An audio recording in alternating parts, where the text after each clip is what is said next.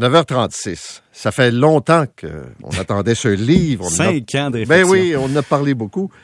Pierre-Yves, bonjour encore une fois. Alors, ça s'appelle « La facture amoureuse ».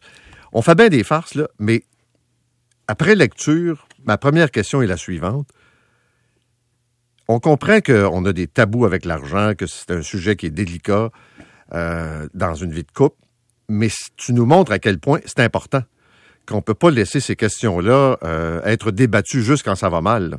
C'était mieux de mettre ça clair en partant. Moi, je parlais avec mon co-auteur hier, Paul-Antoine Joté, puis il disait, dans le fond, là, le message qu'on veut dire, c'est on ne veut pas vous dire de ne pas vous aimer ou que l'amour coûte cher. On veut vous dire, prenez des décisions en toute connaissance de cause. On ne vous juge pas, on ne vous dit pas quoi faire. C'est comme si je vous donnais un coffre à outils à l'époque là, du chef du PQ. Là, c'est mon coffre à outils. On donne un coffre à outils au monde, on dit « Jouez avec comme vous voulez, mais vous ne pourrez pas dire que vous n'aviez pas les outils parce qu'au Québec, on ne les a pas. C'est jamais rassemblé dans un tout. Il y a de l'information partout et contradictoire. Nous, on voulait mettre ça. Dire « Tu veux te mettre en amour avec quelqu'un, là, tu veux avoir une vie amoureuse, tiens, lis ça, puis tu devrais comprendre le big picture. » Deuxième question. Pourquoi c'est important, je dirais, d'avoir un peu le profil financier de la personne avec qui tu amorces une relation? Je pense que c'est la même chose pour n'importe quel sujet. Les gens me disent « Ouais, mais Pierre-Yves, c'est important l'amour. » Oui, mais le profil financier peut détruire ta retraite, peut détruire ta capacité d'avoir une maison, de subvenir aux besoins de tes enfants. Parce que il y a beaucoup de gens qui disent « Pas grave, je vais compenser mon conjoint, je vais le contrôler » ou peu importe. Mais quand il y a une fin de relation, là, ton ex qui est le père de tes enfants ou la mère de tes enfants continue à être ton partenaire d'affaires. C'est-à-dire que s'il ne gagne pas d'argent, il faut que tu payes plus. Et s'il ne fait pas face à ses responsabilités, il faut que tu les prennes.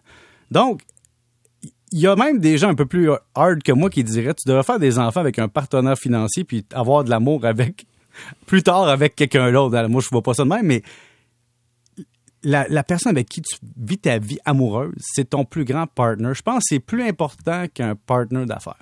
Parce qu'un partner d'affaires, ça se transige, on clôt le dossier puis c'est fini. Un partenaire amoureux, tu peux avoir à payer pour lui ou pour elle pendant 10, 15 ans. Là. Puis les enfants aussi. Puis c'est un deal à vie parfois. Là. Donc, c'est important de le comprendre. Surtout que, et c'est un peu au début du livre, là, quand tu parles de ces premières rencontres... Je taquine un peu. Oui, non, on est d'accord. Mon là, style taquin. Ça peut être la deuxième. Oui, c'est ça. Mais tu sais, quand tu dis... S'il y a, par exemple, un écart important de revenus, s'il y a un écart important dans les valeurs aussi, un écart entre, je sais pas moi, le patrimoine qui existe, ça peut ultimement créer des frictions. L'argent va s'imposer ou la question de l'argent va s'imposer. Par exemple, ne serait-ce que pour comment on planifie notre vie à deux. Un moment donné, si tu es vraiment plus riche que l'autre personne, il faut que tu te dises, OK, quel est le bout de chemin que je vais faire pour assurer notre mode de vie de plus? Parce que c'est pas vrai que je vais demander de payer autant. Et donc, un autre point, c'est de dire, si tu as fait des erreurs dans le passé financière, qu'est-ce que tu vas faire pour compenser dans le futur pour pas que ton conjoint, ta conjointe, te voit comme un passif perpétuel? Donc, faut en parler. Puis, il faut juste... Le but, je dirais, c'est de s'arranger pour que chaque année, on soit d'accord avec la position qu'on a. C'est-à-dire, t'es-tu propriétaire de la maison? À quel pourcentage? Est-ce qu'on est d'accord présentement? Puis il y a des gens qui disent « Ah, c'est pas grave, on est mariés, on se sépare tous. » Je dis « Ah oui, à quelle valeur? Qui va les évaluer? Sous quelles conditions? À quel moment? » Tu sais, il y a des gens qui disent « On va vendre la maison à juste valeur marchande. » OK. Par un courtier, parce que là, ça va vous coûter cher. Qui va l'évaluer? Est-ce qu'il y a quelqu'un qui a un droit d'acquisition de la maison avant l'autre? C'est des questions plates, mais c'est important. Écoute, il y a un auditeur qui m'a... En fait, c'est une auditrice là, qui m'a envoyé un courriel ce matin. Je te résume ça bien vite. Mm-hmm. Ils ont une hypothèque qui est encore assez importante sur leur maison. Elle, ce qu'elle veut faire, ce sont des paiements anticipés. Être capable, sur un avenir assez... Amortir le choc. Oui, pour après ça, préparer sa retraite. Son chum, lui, il veut dépenser. Il veut s'acheter une motoneige, il va s'acheter des équipements. Et l'argent qu'il prend du couple pour ça, ben c'est de l'argent de moins sur la maison. Mais pire que ça, c'est que, disons qu'elle, si elle décide pour sa part de compenser puis de payer plus, puis de dire, moi, je vais mettre l'argent dans la maison pour que... Puis toi, paye-toi tes bébelles, mais au moins, on aura la maison. C'est qu'en cas de séparation, elle va lui donner la moitié du patrimoine, donc elle va lui donner une partie de la maison, que c'est elle qui va avoir mis, puis il va avoir moins d'argent dans le patrimoine parce que lui va se payer des bébelles avec lesquelles il va partir parce qu'elle va dire, ça vaut plus rien. Ou... Et donc... C'est pas, il n'y a aucune décision financière personnelle majeure qui n'a pas d'impact sur ton conjoint. Je ne parle pas d'acheter un paquet de gomme, mais tu sais, je te donne l'exemple classique. Là, le bonhomme change toujours son véhicule. Là, il va toujours un beau véhicule. Là. Disons, un Buick Century Cutlass. C'est une blague. Mais il veut toujours son véhicule, puis il impose à sa conjointe de changer de véhicule tout le temps, puis d'assumer une partie de ça. Mais sa conjointe aurait peut-être fait d'autres choix financiers, mais elle est prise avec parce que c'est significatif dans leur budget. Puis c'est elle qui va payer toute sa vie pour ça. Puis il n'y a jamais de discussion sur « Hey, bonhomme, pourquoi on ne m'achète pas des robes à la place? Pourquoi on ne m'achète pas des voyages dans le sud? Pourquoi on ne change pas la salle de bain? » Donc, il y a des choix individuels qui minent la santé financière de l'autre.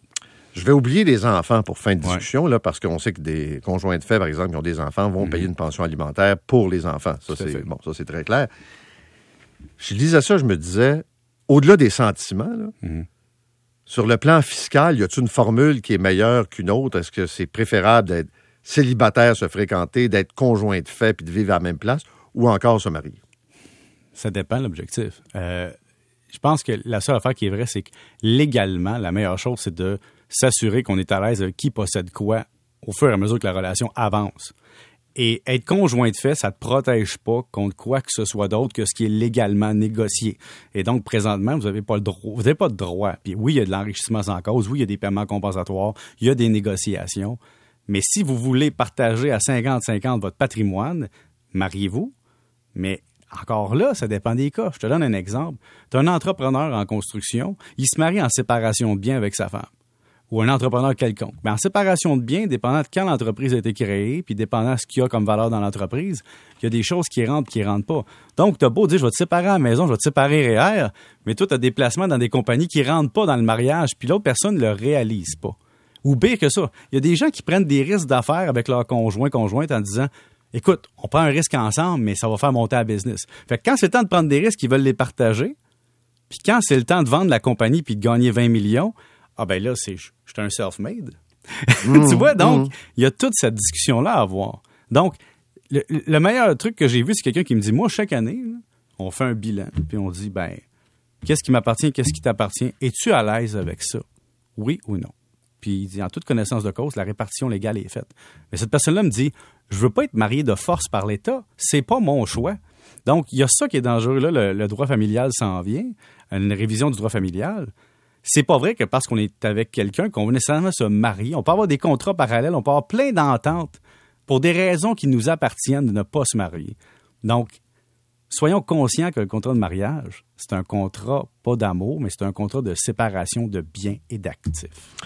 Ce qui est intéressant, c'est que tu abordes cette question-là à travers différents groupes d'âge, je dirais, différents statuts, célibataires, conjoint de fait et tout ça. Et c'est pas juste en prévision d'une rupture éventuelle.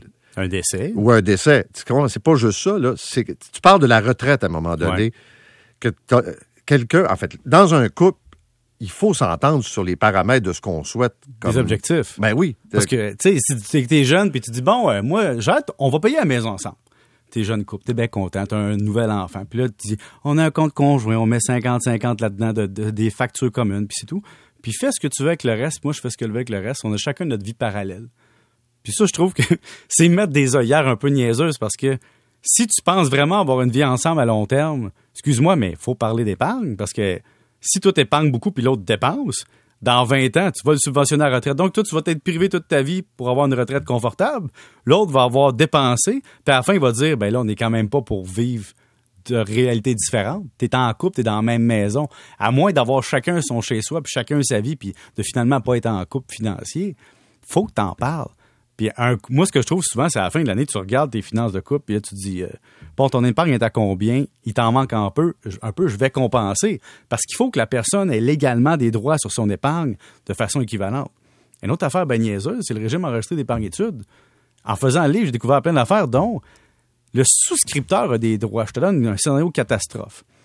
Jean-Claude débarque puis part un RE pour ses enfants avec sa blonde. Il dit à sa blonde, contribue, là, je vais payer, là, mais contribue à moitié. Tu sais. Séparation arrive, c'est le souscripteur qui a le droit. Fait que là, Jean-Claude, il ne s'entend pas avec son ex. Là, il s'en va vider le capital du RE des enfants en disant, c'est mon RE, j'ai le droit de faire ce que je veux. Il paye les pénalités, sort le RE, paye les subventions. Puis son ex n'a rien à dire parce que c'était lui le souscripteur. Moi, on ne pense pas à ça quand tu signes ça. Tu signes ça, t'es au salon des nouveaux parents, là, on te fait signer un papier sur le coin de la table, là, tu signes ça sans penser. Tu payes ton RE toute ta vie, puis tu te rends compte qu'il n'est pas à toi. Non seulement il va être à ton ex, mais en plus, ton ex va canarder l'avenir de tes enfants par orgueil ou par besoin financier? Je reviens un peu à l'arrière, là. Mm-hmm. Et j'ai posé la question un peu ce matin. Pardon, oui. Là. La différence de salaire. Ouais, c'est un enjeu. Un gars qui fait moins que sa blonde, là. Oui. C'est un chanceux, finalement. Écoute, tu savais ce que j'ai eu comme commentaire, oui. Là. Des gens, je dirais pas qui, là, mais... Non, je veux des noms. Il y en a un chien. Non, mais qui me dit très sérieusement, moi, je serais pas capable. C'est fou quand même, c'est quand même un relent du passé. Oui, il le reconnaît. Il m'a dit, moi, je serais pas capable. De gagner moins que sa blonde, mettons. Oui. Puis est-ce que des filles qui t'ont dit, je serais pas capable de gagner plus que mon chum? J'ai pas posé la question. OK, parce que ça, c'est l'enjeu. C'est qu'on est tellement socio-construit qu'on a... On veut l'égalité des sexes, on veut l'égalité des choses, on veut les salaires équivalents, mais on garde des vieux relents du passé du genre « l'homme doit éviter ». Ben si la blonde qui gagne plus, elle devrait éviter de la même façon que le gars évitait à l'époque. T'sais. La première rencontre, qui ramasse la facture? La personne qui invite, techniquement. Quand on y pense, là, si je te dis « Paul, je t'invite au restaurant », c'est parce que je t'invite au restaurant. Mais ce que je veux dire, c'est qu'une personne qui dit « Moi, j'ai le droit » de toujours me faire inviter parce que si un gars m'aime, je mérite qu'il m'invite. Je dis tout le temps à cette personne-là, je dis, mais écoute donc, si tu penses de même, c'est parce que tu penses que tu vaux plus que l'autre, puis que l'autre doit te dédommager financièrement pour avoir ta présence. C'est un peu présomptueux, tu sais. Alors, la différence de salaire, je te donne un exemple, il y a des gars qui sont pas capables de voir leur blonde gagner plus qu'eux autres. Mais je leur dis, vous êtes bien cave, parce que dans le fond, c'est une assurance anti-pension alimentaire. En cas de séparation, vous allez être payé. Là, il me regarde et il dit, ouais, mais on n'a jamais, je ne demanderai jamais. Puis ça, c'est l'autre affaire. On voit dans la société des hommes qui n'osent pas demander de pension alimentaire après séparation. Pour les enfants, la pension alimentaire, c'est un droit des enfants. Tu ne peux pas renoncer au droit des enfants. Mais il y a plein d'hommes par orgueil qui ne le demandent pas. Puis il y a plein de filles qui disent, ben c'est un droit des enfants ou peu importe le sexe. Mmh. Là, je ne veux pas genrer la discussion parce que c'est dangereux. Moi, si vous êtes un homme, une femme ou une personne qui ne se définit pas sexuellement, c'est pas grave. C'est que vous êtes deux entités. Mais on a des relents du passé qui ne fonctionnent pas. Puis qu'il faut, à un moment donné, remettre ça en cause. Puis dire, on est une société évoluée où les relations de couple sont complexes. Il faut que la fiscalité, la légalité puis le gouvernement suivent. Puis là, j'ai écrit une lettre à mon député. Là. Oui, je l'ai vu. Mon député, à la fin, j'ai dit, écoute, il y a un crédit d'impôt quand t'es payeur de pension alimentaire que t'as pas, peu importe ton revenu. Donc, ça crée des anomalies. J'ai jamais eu de réponse. Là, j'ai pris Alexandre Boulris du NPD. Je l'ai mis dans le livre, je dis, si je le mets dans un livre qui est lu, mettons, 50 000 fois, j'imagine qu'une moment donné, il va le lire, puis il va se dire, ah ben oui, c'est vrai, hein? C'est une incohérence fiscale. Mais d'abord, si vous savez que c'est une incohérence fiscale, c'est écrit noir sur blanc par un comptable dans des termes de première année du primaire, pourquoi vous le réglez pas? Pourquoi? Parce que politiquement, c'est pas populaire. Je m'en fous. C'est une anomalie. Moi, ça fait 10 ans que mon collègue Martin Lafontaine, qui enseigne la fiscalité au cégep, relève ce problème-là depuis des années dans ses cours. Personne n'en parle. Le gouvernement le sait, mais fait rien. Donc, tu sais, on s'est mis deux comptables, là, moi, Paul-Antoine, puis on s'est dit, mais on va s'asseoir. Ce qui est frappant aussi, c'est quand on parle des politiques gouvernementales, là, c'est que la société évolue. Les gens, par exemple, tu sais, que des femmes aient des revenus supérieurs aux hommes. C'est en médecine, par exemple. Ben, c'est ça que je vais dire, c'est de plus en plus vrai. Mais comme si l'État a de la misère à prendre le rythme. Tu sais, exemple de dire... famille reconstituée, il faut que tu tiennes compte du salaire du conjoint, même si c'est pas le père des enfants. Ouais. Hey, écoute, là, moi, je me remets en couple avec quelqu'un, cette personne-là a des enfants. Je suis pas le père, là. Je veux dire, ça prendrait une règle du pouce du genre, tu vas contribuer un peu à la maison, mais tu payes pas pour les enfants. Fait que ça prendrait un format hybride. Le problème, c'est que dans leurs calculs qu'ils vont mettre en place, il faut pas non plus que tu te dises, hey, je serais mieux de me séparer de ma blonde actuelle, puis chacun de notre bord, puis de nous rematcher. Puis que ça soit plus payant qu'être en couple de famille nucléaire. Donc, damn if you do, damn if you don't, mais ça prend une révision totale. Puis, tu sais, le gouvernement refuse de revoir le calcul des pensions alimentaires en disant que ben, c'est bien correct le calcul, puis que quand ta blonde se fait un nouveau chum, il n'y a pas de problème. Mais quand c'est nous qui payons, par exemple, le gouvernement, là, il faut que le nouveau conjoint contribue, puis là, on enlève de l'argent. Ils sont incohérents, ils l'ont d'en face, c'est des politiciens, mais ils font rien. Sais-tu pourquoi? Parce que ça leur demanderait de faire un effort monumental, c'est-à-dire de s'asseoir, puis de faire un vrai geste pour la société, c'est-à-dire adapter les politiques financières, fiscales et familiales en 2022. Non, en attendant, on s'obstine, on fait des vidéos YouTube, là, puis on se bat. Mais si vous voulez aider le Québec, là... adaptez-vous au Québec, puis aidez le monde à passer au travail. On est en train de le faire avec le droit de la famille, reconnaître des situations qui étaient complètement sous le tapis, là. Autre question. C'est quoi les principaux problèmes quand il y a un écart de revenus important dans un couple? Le calcul. C'est-à-dire que je te donne un calcul bien simple. Tu as une personne qui gagne 100 000, l'autre gagne 50 000. Beaucoup de couples vont dire tu payes 2/3, 1/3. Puis je dis pardon. Sur 100 000, tu payes beaucoup plus d'impôts que sur 50 000. Puis si la personne qui a 50 000, c'est une ancienne union, qui a des enfants, là, des allocations canadiennes, tout ça. Ce qu'il faut calculer, c'est le revenu disponible, c'est-à-dire le vrai revenu après la fiscalité et tous les paiements de retraite, etc., équivalents. Encore là, on peut se challenger parce que la personne qui gagne 100 000 va dire « Ouais, mais pour moi, c'est vraiment moins cher de payer un livre de beurre puis c'est plus facile que pour toi. » Donc, faut en parler parce que je le dis justement, il n'y a pas de calcul parfait.